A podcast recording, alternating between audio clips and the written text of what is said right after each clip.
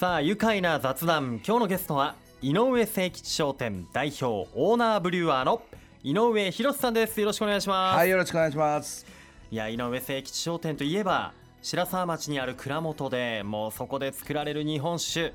もうブランド沢姫。もうね吟醸大吟醸ともに僕もたびたびいただいてありおります。がとうございます。もうこの時期はね冷やでねいただきたいですよそうですね。ねぎゅーっと飲みたいもんですねい。や本当美味しいですよね 栃木で生まれたこの日本のお酒、日本酒ということなんですけれども、はい。あのーちょっとね今ご紹介している中であれ？これどういう意味なんだろうと思ったのがあって、はいえっ、と井上さん代表、はいはそしてオーナーブリュワーということなんですけどオーナーブリュワーどういったブリュワ意味なんですか？ー。ブリュはい、ワーっていうのはね、ビールのね醸造家っていう意味なんですよ。あはい。だから僕はね、ええあのー結構今最近海外でお仕事させていただくことが多くて、ーはいいろいろ説明するときに。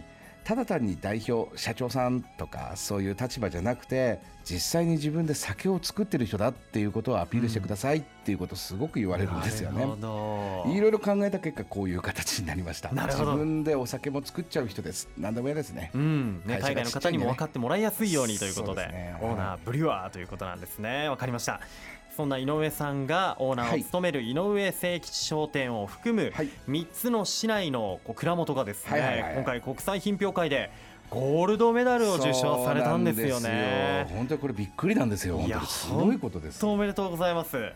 あのこのね世界最大級はいのこのワイン品評会ということで、はインターナショナルワインチャレンジ、はい。IWC 酒部門こちら一体どんな品評会だったんでしょうか、はいもうね世界ワインの世界ではねもう世界で一番大きな大会。あ毎年1万3000本3000種類ぐらいのワインが集まるというものすごくお化けのような大会ですね。まあそこにね11年前にね突如としてねーはい。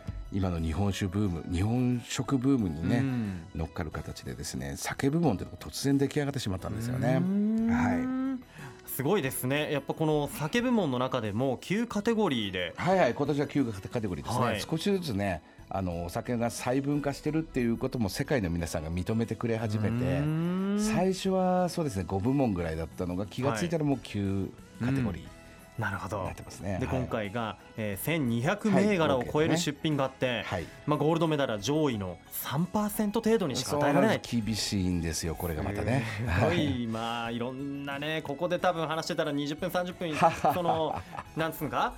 審査基準とかもねいろいろあるんでしょうけれども、ね。なんか審査基準とかはね 僕らもまだそんなに、うん、理解して出してるわけじゃないんですけど、これ自信あるお酒をやっぱり出した結果じゃないでしょうかね。出した結果はいね、井上誠吉商店さんとあと宇都宮市内他にも2つの蔵元が、これ3ね。蔵元一緒にというか、まあまあはい。部門が違ったりもするんですけれども、宇都宮の蔵元3つもゴールドメダル獲得。そうですね。あの四季桜さんでおなじみの、はい。えー宇都宮酒造さん。うん、あとは虎屋本店さん。これはあの菊というお酒で有名なね倉本さんなんですけど、え。はいあー見事にですねゴールドメダル取られてましたね。一瞬目を疑いましたね自分のこれも含めて。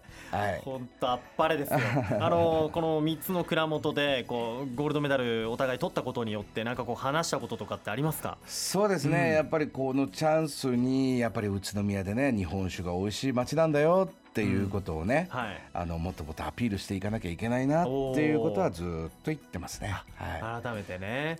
その世界に誇れるお酒もしかしたら今このテーブルの上に置いてあるい、あーこちらですよこれですよ。金色に輝くこの箱。はい。この箱ちょっと開けてみると出てきましたよ。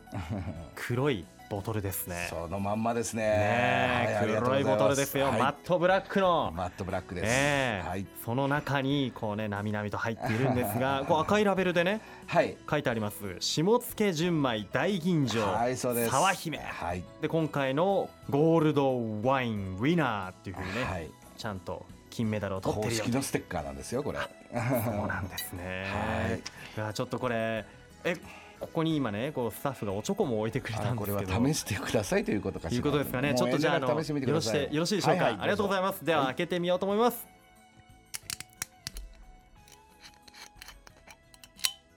おお。開けた途端いい香りがしてきましたよ。失礼します。わあ。もう天からの恵み。井上さんも。ありがとうございます。はい。すみません。も。ではこの度はゴールドメダルおめでとうございます。ありがとうございます。なんでここで祝杯あげてるんですか僕らは。いただきます。美味しくいただきましょう。どうも。はい。うん。うん。あー。うまいわやっぱり。ありがとうございます。この鼻を抜ける香りがまた最高ですね。あのーただただねすごくキレのいいタイプではなくね華やかな香りっていうわけじゃなく、ええ。じわじわとしたね優今しい味わいがあるところがこの純米大吟醸の良さ。ほわーっときましたよ。何かおつまみとかね本当に一緒にね。ちょっとしたカマンベールチーズとかそんなものとかで合わせてみてもすごく美味しかったりとかしますよ。いやでもはねちょっとね僕ゆうべ餃子食べたんですよ。あらあら餃子にも僕ね。そうなんです。最高に合うと思います。ただね僕よくね宇都宮の蔵元なんでねよく言われるのが、え宇都宮の餃子に日本酒って合うのかいって言われていやそりゃ合うさって散々言うんですけど、はい。正直ね焼き餃子に関してはもうビールの方がいいかもしれないね。え、うんなるほどね。だけど、うん。あの僕すごいおすすめしてるのは宇都宮の餃子にはもう一つ水餃子ってはいあのそ水餃子すごいですね宇都宮スタイルうはい。あのーあんまりないですよね。ああやって茹でたお湯のまま出てくるとうんいうスタイル、ほんまあ、よく言えば僕釜揚げスタイルなんじゃないかなって 勝手に言ってるんですけど。ああれにね。あのスタイルだはと、岩塩とかポン酢とか、ええ。柚子胡椒なんかつけるとね最高の日本酒のつまみですね今度やって皮みよう。の良し悪し全部わかりますから。この本下野純米大吟醸当に沢姫とともに本当におすすめします、ね。本当あのーこの今回ね純米大吟醸ということなんですけど、この美味しさのねこだわりっていうのはどんなところがあってこう生み出すことができるんでしょうかねこちうらは。ーん。やっぱりあの地元の素材をどれだけ生かすかっていうことなんじゃないかなと思ってます。じゃあこれは栃木100%ってこと？うちに関してはねもう全うん沢姫に関しては、はい普通酒から大吟醸まで全部栃木県産米しか使ってないんですよ、はい。地酒だから当たり前だって言われてしまうかもしれないですけど、うん。まだまだね実はそういう環境じゃなくて、うん。まああの最高級の兵庫県産の山田錦っていう素晴らしいお米があってねみんなそれを使ってコンテストに出してるケース多いんですけど,、なるほうちに関してはもう全部栃木県で栽培されたお米しか使わないってこだわりでということなんですよね。やっぱそのこだわりもやっぱりこう審査員に評価されるポイントの一つだったかもしれないですね。さすがにねあのーお酒の味以外の情報というのは多分審査の中では多分入らないんで後から聞いてちょっとプラスアルファでびっくりみたいにしていただけたらこっちはすごく嬉しいですよね。本当ですね、うんもう全部このやっぱが介護の方とかってどっかの地域に行った時にそこの地域のものだけでできてるものとかってこうあいいねいいねってなるじゃないですか。そうよくそういうふうに言われるんで、うん。ね。非常にですね県外とかも含めて海外とかでもね、ん。本当にやっぱり沢姫の酒っていうのは分かりやすい。コうん。ンセプトが分かりやすいってことは非常によく言われますね。いやぜひこの宇都宮の地酒を世界中の人に飲んでもらいたいですね。そうですね。やっぱりこれから先を見れば、まあ、2020年に東京オリンピック、まあ、個人的なねあの私の趣味にもなっちゃいますけど2019年にはラグビーのワールドカップがはい。東京にあったりとかしますね。はいはい。まあ、そういうことでね海外からのお客さんもすごくいらっしゃると思うんですよ。うん。でそういう方にね宇都宮の美味しい地酒っていうのをどんどんどんどん紹介できるチャンスがあればなとは本当に思ってます。はい。頑張ってやっていきたいですね。外国人向けの日本酒セミナー、栃木宇都宮の地酒のセミナーとかね、はい。楽しむ会とか、まあなんかそういういろいろやってみたいです。ああもうぜひそういったことで、えーやっていくこと決まりましたらですねぜひ番組に教えてください。ぜひまたその時はよろしくお願いします。はい、応援していきたいと思いますではこの続き後半にもお話伺っていきたいと思います井上さん後半もよろしくお願いします、はい、よろしくお願いします。では一旦いいブレイクしましょうはい、飲んじゃっていいですね。は 愉快な雑談今日のゲストは井上誠吉商店の代表オーナーブリュワーの井上博さんです。改めましてよろしくお願はいい、します、よろしくお願いします。いや本当ね今やこう日本だけでなくはい、世界各国でね日本酒ブームはい、はい。日本食ブーム起きていると思いますがそうですね。あの中でも台湾で今日本酒地酒がね人気なんだそうですね。んすごいんですよ台湾の皆さん。本当暑いですよね。国も暑いんですけどね。もうあの、台湾の皆さんってね本当に僕嬉しいことにねものすごく親日国。日本の文化に対してのリスペクトってすごいリスペクトを持ってくれてて、うんもう本当僕らも台湾での仕事を始めたのは去年からなんですけど、はい。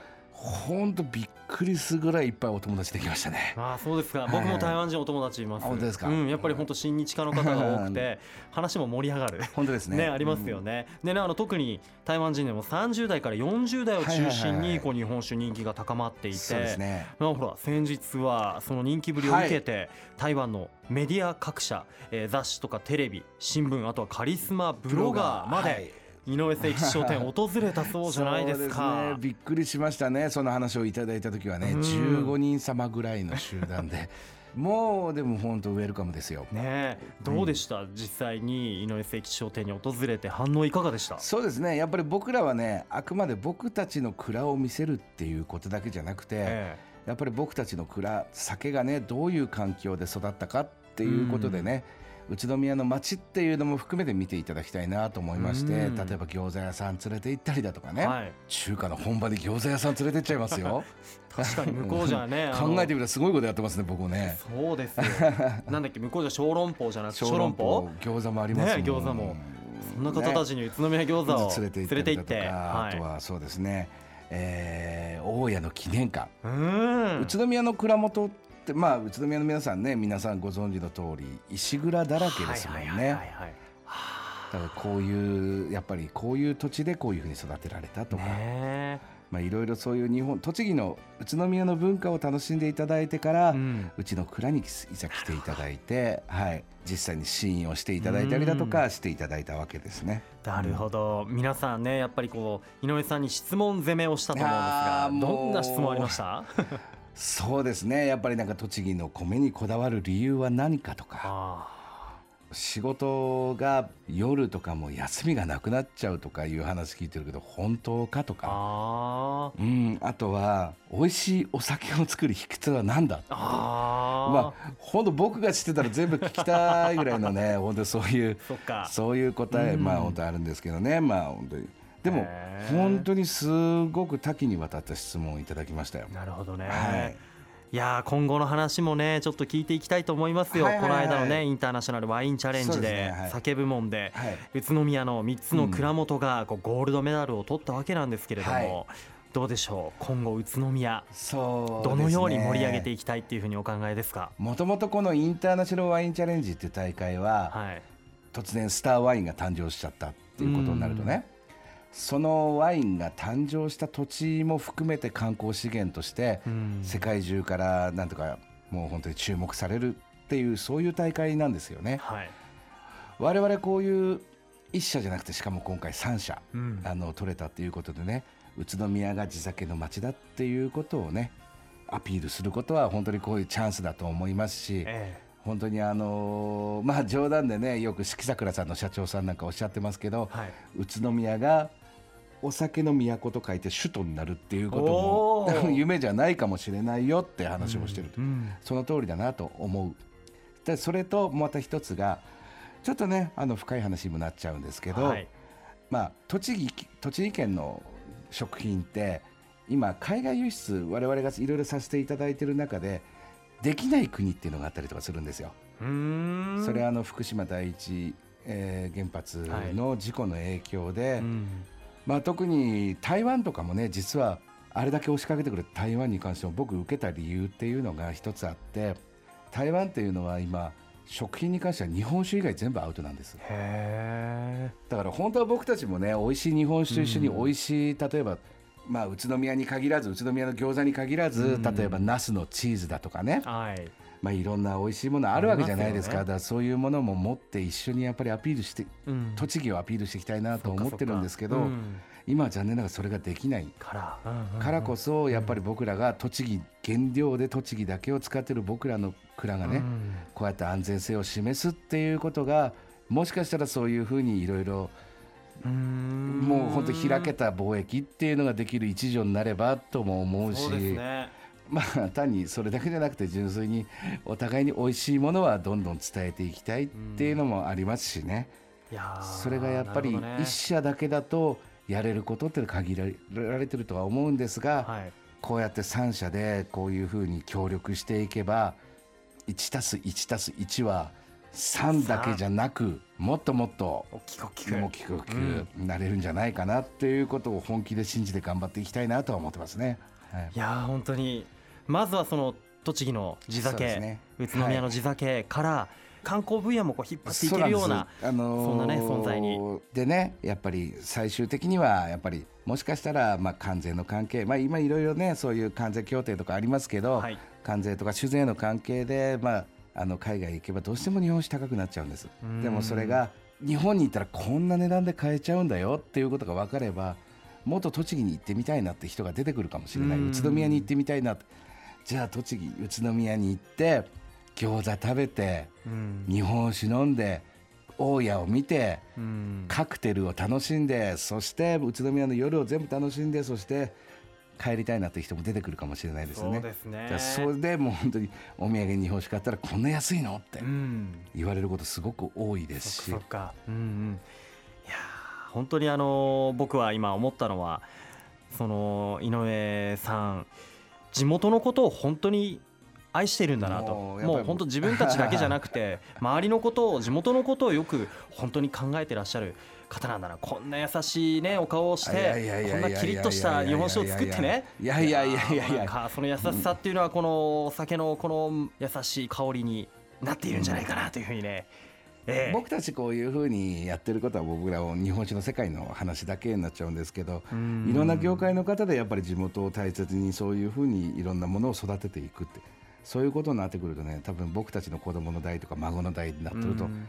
もっともっと栃木に生まれてよかったなって宇都宮に生まれてよかったってそういう人たちがどんどん育っていくんじゃないかなと。なるほど。もうそしたらもう魅力度ランキング第1位とかも夢じゃないかもしれないですよ。本当に本気でそれで夢見ていきたいです。いやもう本当にその夢に向かってですね はい。今後も地元愛たっぷりのはいはいはい地酒をはい。作っていってください。ありがとうございます。さあ最後になりました、はいはい。このワードで井上さん一緒に締めていこうと思いますよ。それでいきますよ。はい。せーの。地酒で愉快だ。宇都宮。ありがとうございます。ありがとうございました住めば愉快だ宇都宮。